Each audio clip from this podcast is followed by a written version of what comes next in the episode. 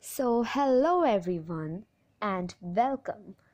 Today I'm gonna talk about a very interesting play that is If I Were You, written by Douglas James.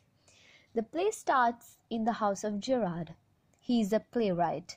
We find that Gerard is talking to someone on the telephone. He is going somewhere, so after the talk is over, he starts packing a traveling bag. Suddenly a man enters silently from the right. He is similar to Gerard in appearance. He has a revolver in his hand. This intruder is a criminal.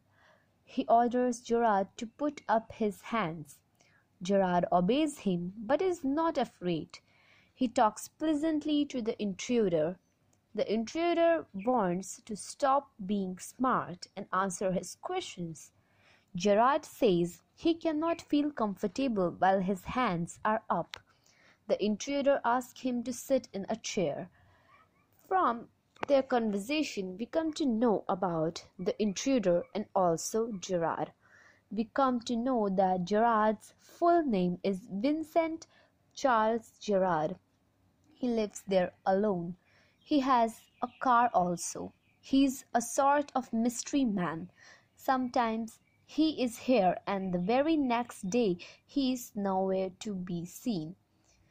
He gives his orders on the phone and never meets tradesmen. Then the intruder tells Gerard about himself. He is a criminal. He specializes in a jewel robbery.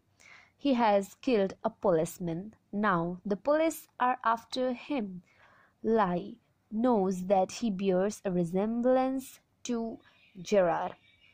Then he tells his plan to Gerard. He has decided to kill Gerard and live there under the identity of Gerard. From the intruder's way of talking, Gerard guesses that he is a foolish, boastful man. It would not be difficult to get rid of this man. Gerard makes up a story. He says that he is a criminal and a murderer also. The police are also in search of him. That is why he lives in a mysterious way. He often disappears from there. He tells the intruder that it would be a folly to kill him. He killed him. He would be hanged, if not as himself, then as Gerard. The intruder begins to think. This is an opportunity for Gerard. He offers to take the intruder to a safe place in his car. He asks him to hurry up as the police may come there any time. The intruder is taken in. Gerard opens a door and asks the intruder to enter in. He tells him that the door goes to the garage and they will escape in his car. Just the intruder turns his head to step in. Gerard pushes him and knocks the revolver out of his hand. Then he shuts the door and locks it. In fact, the door does not lead to any garage. It is the door of his cupboard. The intruder shouts from inside to let him out, but Gerard picks up the phone and tells the police to come. In this way, Gerard saves his life by a clever trick. Trick.